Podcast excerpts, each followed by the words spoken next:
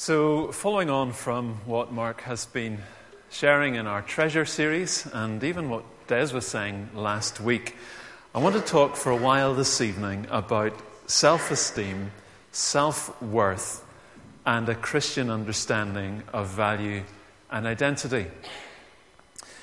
In the last 40 years in the Western world, self esteem has become a key term in psychology and childhood development.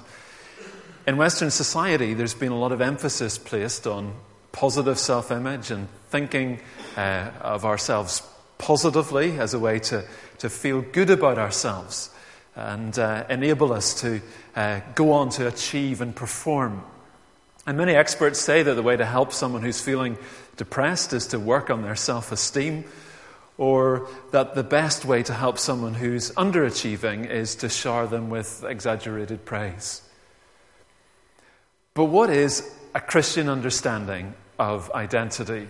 Uh, how do we uh, think of ourselves? Where does our value and worth come from? Before answering those questions, I want to begin by thinking about a non Christian understanding of self worth. For many people in the world around us, self worth comes from the things that and, and attributes that they value and whether they're living up to those values. It's been pointed out that as human beings, we feel good about ourselves whenever we're achieving or living up to the things that we think are important. For instance, a person might uh, value success in their career, so they'll tend to have a positive view of themselves and feel good about themselves when their work is going well when they're being promoted, when they're uh, meeting the, the, the, the, targets, when their boss is, is uh, uh, impressed and showering them with praise. They feel good about themselves. Conversely, we have a low self, or will have a low sense of self worth when they find themselves in a low paid, boring job with little status or recognition and no obvious way of, of, of improving the situation they'll tend to feel depressed. Similarly, if your sense of identity comes from academic performance, then you'll feel good about yourself if you're passing your exams, or alternatively, feel negative about yourself if you're not as, as clever as others in your class. You know, the last few weeks for our young people have been a time of prelims and getting results, and, and some of you will have been pleased and others will have been disappointed. But is worth and identity really dependent on whether you get A's or B's? For some people, their self esteem is linked to having a big house or an expensive car, or whether they're receiving approval from friends and family. Or for others, it's about appearance and image. You know, one of the most influential gods of this age is that of body image. The magazines, they say that beautiful people are those who are thin with a, with a particular appearance. Uh, and so, for millions of women and, and even men, how they feel about themselves depends almost entirely upon whether they fit that category, even to the extent of self hatred if they don't. There are, of course, multiple problems with all of this. One problem is that these things that people value are often transitory. Wealth comes and goes. A, a, a recession hits our business, or we lose our job. We end up in the benefits office, and, and suddenly our self worth hits rock bottom. Or we get older and our hair turns grey and we put on some weight, and, and suddenly we're no longer fit what we think of as being beautiful, and our self image goes from good to bad how we measure up to our values is transitory and often variable. Another problem is that these things that we value are often not that valuable. You know, while it's good to value patience and generosity and kindness, and you know, it's not bad to do our best at work or, or school or in our job, but yet, if we're honest, often what drives many of us in society is things that are incredibly self orientated wealth, beauty, performance, recognition. A person might think that they're doing quite well and have a high self esteem, but actually value the wrong things. They might be the most successful bank robber in the world. They might be the measuring up to uh, powerful success in a more legitimate sphere. But what happens when they run out of goals or achieve something uh, and something changes and they no longer succeed? And many a person can have a low self esteem because they value the wrong things. They don't measure up to those things, those worldly values, and they feel awful about themselves as a result.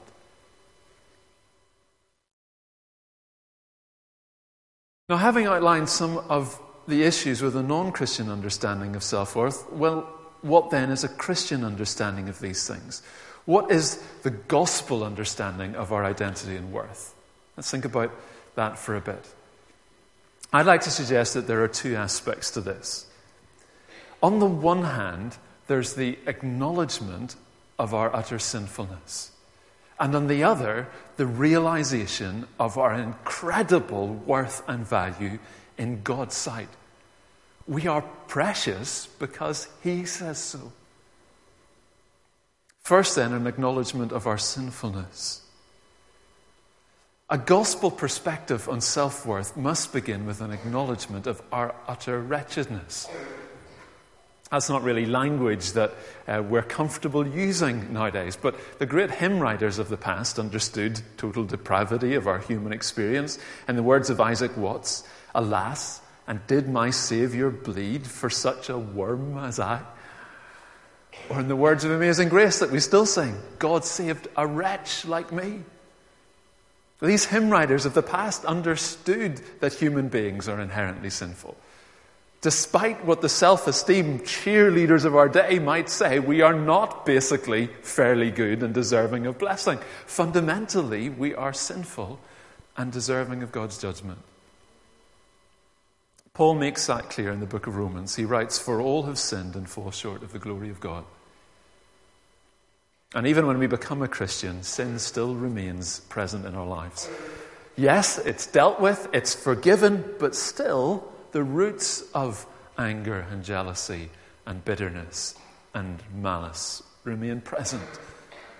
Lies and hatred and pride and immorality are still there even if confined to the limits of our internal discussion of our minds. John, in writing to a group of Christians, says if we claim to be without sin, we deceive ourselves and the truth is not in us. Therefore, a true understanding of self worth, a Christian understanding, must begin with an acknowledgement of weakness and our continued sinfulness. You might say, doesn't that just make you feel worse? well, yes, in one sense it does. Uh, when, we, when we think about ourselves rightly and from a, a, a truthful standing of the Bible, we realize that we have no grounds for boasting. Our own sinful efforts are but filthy rags compared to God's beautiful holiness. As Christians, we, we, we live in this tension between the now and the, and the not yet of the kingdom of God. You know, we've, we've been given the status of forgiven, and sin's power has been broken. We're no, no longer slaves to sin, but we have yet to be set free from the presence of sin in our lives. That's something we're looking forward to in the renewed creation. But for now, we have this ongoing realization that in ourselves we continue to fall short of God's perfect standards and values.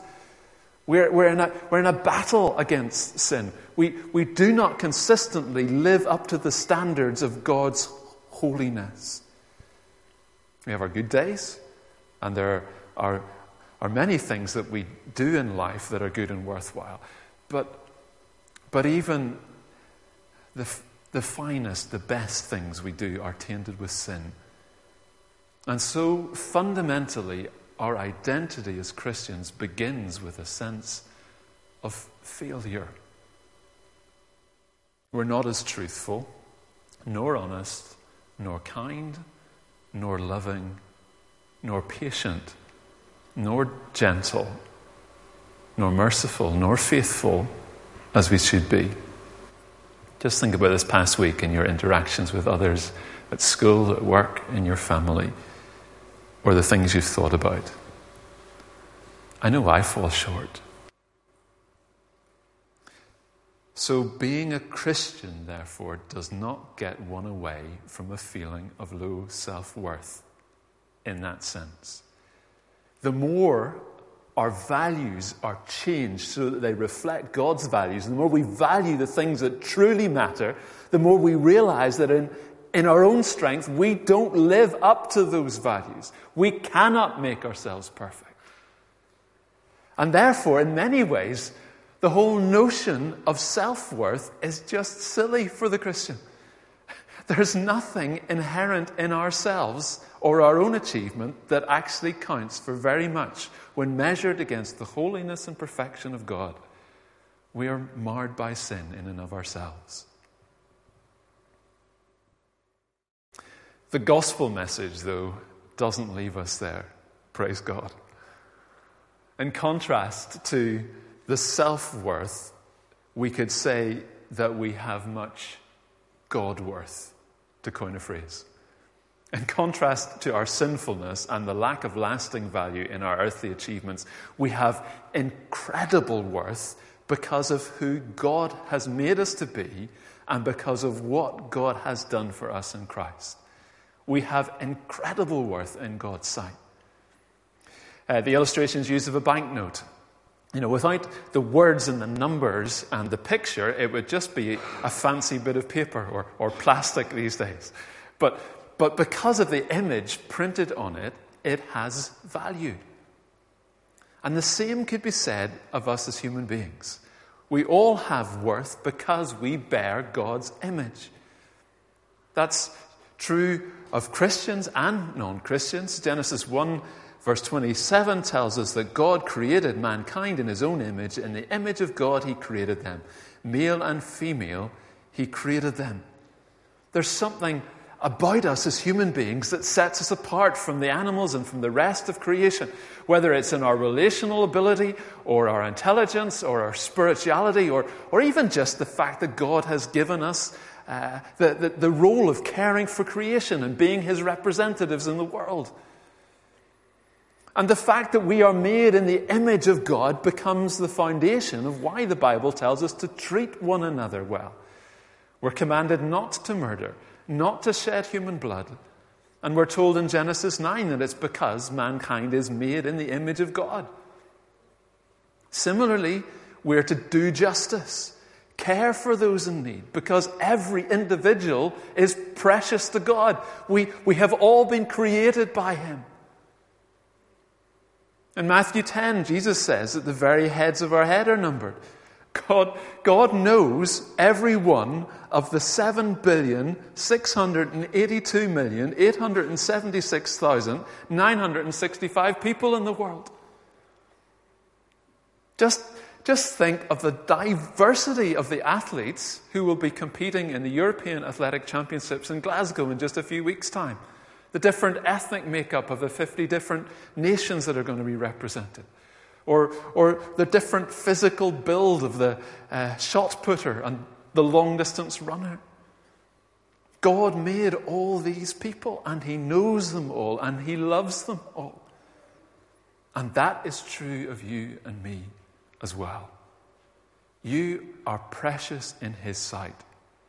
You bear His image you reflect something of His glory. All human beings have worth because we were created by God and have been made in His image. Christians, though, can go beyond that and say that we have worth because we are loved by a Heavenly Father. We are made in God's image, but secondly, we are loved by a Heavenly Father.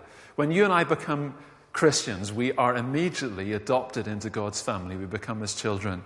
Romans 8, verse 14, we read, For those who are led by the Spirit of God are the children of God. The Spirit you received does not make you slaves so that you live in fear again. Rather, the Spirit you received brought about your adoption to sonship. And by him we cry, Abba, Father. The Spirit Himself testifies with our spirit that we are God's children. Now, if we are children, then we are heirs, heirs of God and co heirs with Christ, if indeed we share in His suffering, in order that we may also share in His glory. Paul is telling us that we are children of God. You are a member of God's family.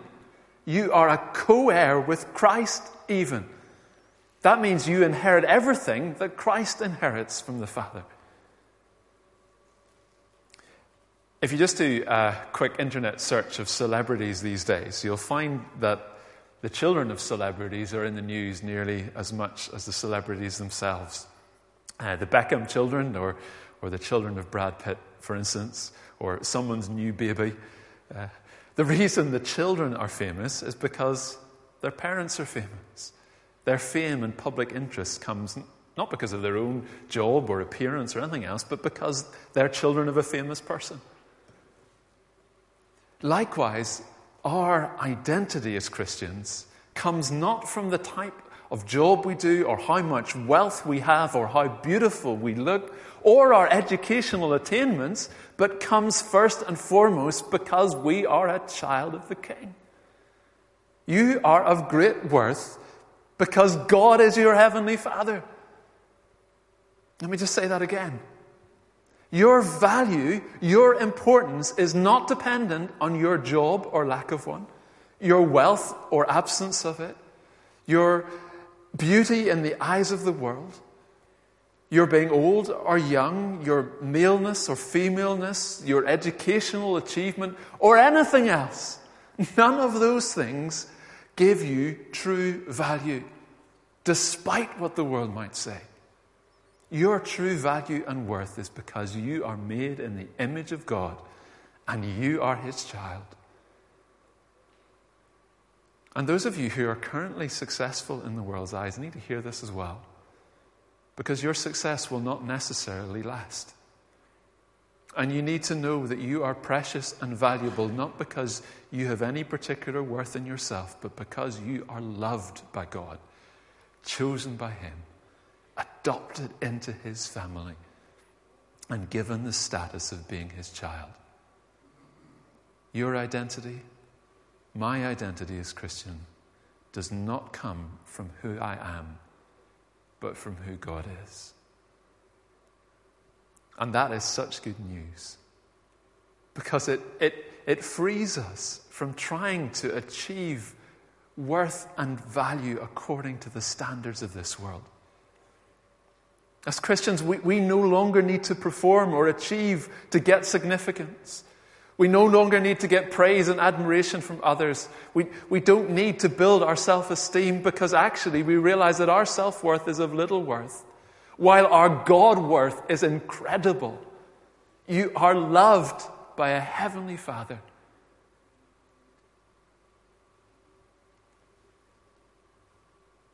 Now, if that were not enough, I want to take you a little further in understanding. Another way of thinking of the value of something is by finding out what it would cost you to buy it. You uh, want to sell your house, so you get it valued. You see a nice watch in the jeweler's shop, so you look down at the price tag to see how much it's worth. Well, if the Christian wants to know how much he or she is worth, then one way to know that is to look at how much it cost God to buy us. The Bible talks about how we were bought with the precious blood of Jesus. 1 Peter 1, verse 18. For you know that it was not with perishable things such as silver or gold that you were redeemed from the empty way of life handed down to you but from your ancestors, but with the precious blood of Christ, a lamb without blemish or defect. Peter, in those verses, contrasts Christ's blood with silver and gold and says that his blood is more valuable. It's precious in comparison. The blood of the only Son of God was shed on the cross so that you and I could be forgiven. Our sins could be cleansed, and so we could be brought back into right relationship with the Father.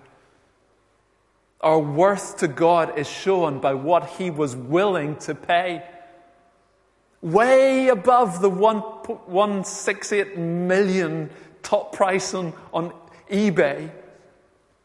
God loved human beings so much that he gave his one and only Son. God the Son stepped into the world and, and paid our redemption price with his own life, with his precious blood. Therefore, your worth, my worth as a Christian, is set by the precious blood of Christ. We are of infinite worth to God because he was prepared to pay such an exorbitant price. Ephesians 1 verse 4 says, In him we have redemption through his blood, the forgiveness of sins in accordance with the riches of God's grace that he has lavished on us. Riches that have been poured out abundantly on us. And, and that's incredibly freeing. Yes, you, you see, you and I do not have to live up to the standards of this world. We don't have to put on a show. We don't have to pursue wealth or status or beauty in the way that the world runs after these things. We can say honestly that I have little self worth, but infinite God worth. In His sight, I am precious. And ultimately, that is what really matters. Because in Him, I have all that I need and in him I have eternal security and bountiful riches. So many people in our world are driven to be something, to achieve something, so that they feel that they have worth, feel that they are accepted. They're always trying to, to perform, fearful that the thing that they're depending on will be snatched away. Their, their beauty will fade. Their, their wealth will run out. Their friends will get bored of them. They won't have the same power and influence. They'll no longer be as well known. So many people feel depressed and are in despair because they're not living up to the values that they aspire to. They're not what they want to be. They don't measure up to what they think is important. But for the Christian, our value does not depend on our achievement we know we are sinful. We are failures as far as self achievement is concerned. There's nothing that you or I can do to add worth to ourselves or even take away worth from ourselves. Our worth and value is given us because we are made in the image of God. We are loved by a heavenly Father, and we have been bought with the precious blood of Christ. Therefore, we are of great worth. Each and every one of us. Independent of what we look like or how we perform, we are forgiven, righteous, loved by God, saints in God's kingdom, and precious to Him.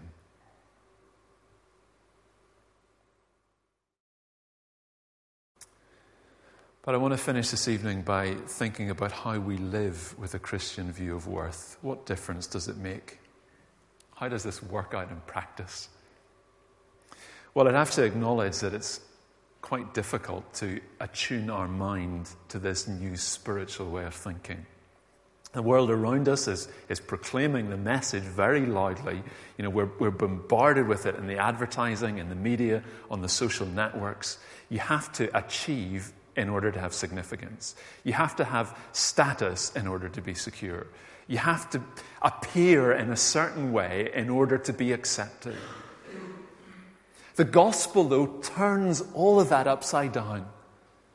And therefore, we need to discipline ourselves to listen to God's voice and submit ourselves to the truth of what the Bible actually says. It says that, that, that even the best of your and my own human achievements do not really count very much on God's scale. We all start from a place of sin and failure and brokenness. And therefore, our significance and acceptance and security are not dependent on us at all, but are only and totally dependent on what God has done for us in Christ. We live in a place of, of grace and, and of unmerited, yet totally consistent love. I think there are two practical outworkings of this. One is to do with our confidence in God, and the other with our desire to be like Christ. First, as a Christian, we should have increasing contentment with who you are. As you and I grew up in our relationship with God. You and I should have a deeper confidence in His love and of our security as members of His family. Here are a couple of verses that talk about the blessings and security that we have in Christ. Ephesians 1, verse 3. Praise be to the God and Father of our Lord Jesus Christ, who has blessed us in the heavenly realms with every spiritual blessing in Christ. Romans 8, verse 31. What then shall we say in response to these things? If God is for us, who can be against us? He who did not spare his own son, but gave him up for us all, how will he not also, along with him, graciously give us all things? There's a promise and a half. God is going to give us all things, everything we really need. He's already blessed us abundantly in the heavenly realms. And we need to keep that perspective in mind. Uh, and that security, that sense of blessing, should increasingly lead us to a place of contentment in this world. At least, at least that's what we're aiming for. The writer of Hebrews says, Keep your lives free from the love of money and be content with what you have, as we were thinking about in our treasure series. Because God has said, Never will I leave you, never will I forsake you. So we say with confidence, The Lord is my helper. I will not be afraid. What can mere mortals do to me? And Paul in Philippians says, I know what it is to be in need, and I know what it is to have plenty. I have learned the secret of being content in any and every situation, whether well fed or hungry, whether living in plenty or in want. I can do all this through him who gives me strength. Being content in every situation. Being content with who you are, even. Okay, you're, you're not as, as tall as you would like, or as thin as you would like, or as intelligent, or as outgoing, or whatever else it happens to be. But as a Christian, the Almighty, eternal, all powerful God is for you. He will never leave you or forsake you. There is nothing that mere mortals can do to you. Isn't that great?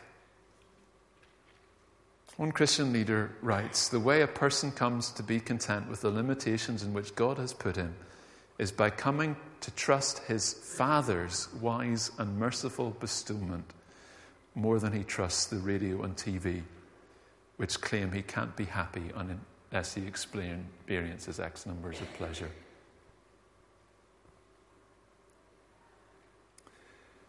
Secondly, a second practical outworking of this change of understanding is that our values and focus change. We will increasingly desire to be like Jesus. We could even say that we will be increasingly discontent until we image Jesus. That's part of the work of the Holy Spirit in our lives. Uh, he transforms our values so that we measure ourselves not against the standards of this world, but against the values of God's kingdom. Rather than conforming to an earthly image of beauty, we'll want to reflect the beauty of Jesus. Rather than measuring ourselves by earthly achievement, we'll realize that it's more important to store treasure in heaven, as, as we've been thinking about, and invest as effectively as we can in God's kingdom. You and I, if we're Christians, will want to become more loving and patient and kind and generous and, and merciful and self controlled and so on. Not because we think we can uh, do so perfectly and, and not because we think we can earn acceptance, but because we know we are accepted and we are trying to live in a new way in response to that. We, we choose to hang the label of, of saint around our neck and then we try to live like one. We try to live out our identity of being Christ like. Paul in Romans 8 says that in all things God works for the good of those who love him, who have been called according to his purpose. For those God foreknew, he also predestined to be conformed to the image of his Son. That's our goal. Our goal is to be conformed to the image of God's Son. And if you want to reach your full potential, then aim for that as of yet, we're just like an uncut diamond. An uncut diamond is valuable, but it's not very beautiful. It's just a lump of clear rock. But a diamond that has been cut and polished is beautiful and valuable. One day, we're going to be perfect like Christ. And in the meantime, that's what we aim for. That's what we set our hearts on. That's the target. Wealth and academic achievement and a good job and looking fashionable are not necessarily bad things, but they do not give us lasting worth. Only being like Jesus increases our brightness in any way. Paul says in 2 Corinthians chapter 3 we all who with unveiled faces contemplate the Lord's glory are being transformed into his image with ever increasing glory which comes from the Lord who is the Spirit. And I think that's the fundamental difference between a non Christian and a Christian understanding of self esteem. No longer are we looking at ourselves with the eyes of the world and thinking of ourself and what will make us look good in the eyes of others. Instead, we are looking at Jesus and are being transformed into his likeness, becoming like him and living for him becomes the focus and our goal. And in the light of His glory, the things and the values of the world grow strangely dim, as the old song puts it. Let's pray.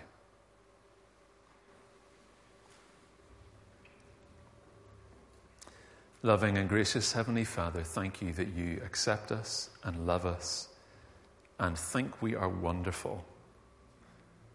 Not because of anything we ourselves have done, but because of your unconditional mercy and grace. Thank you that you bought us with the precious blood of your Son, that you redeemed us as Christians from an empty way of life lived by so many people around us. And I pray this evening for any here who do not yet know you, that you would help them to find their identity and security in you. And for the rest of us who are, who are already Christians, help us to live out the reality of our worth in Christ. You know, rather than be driven or feel depressed by not achieving what the world thinks is important, may we indeed know the love and security and acceptance that comes from being in relationship with you, our gracious and loving Heavenly Father. Amen.